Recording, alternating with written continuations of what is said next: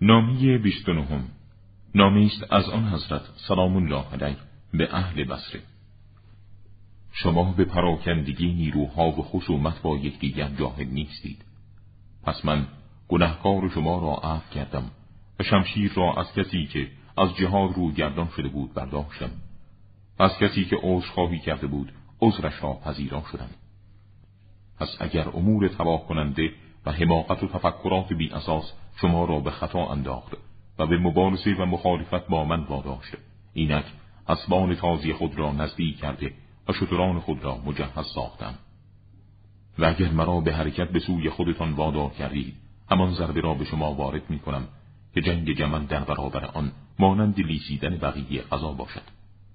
با این حال من فضیلت هر کسی از شما را که مطیع ولی خیش است و حق شخصی را که خیرخواه و خیراندیش است ادا می کنم.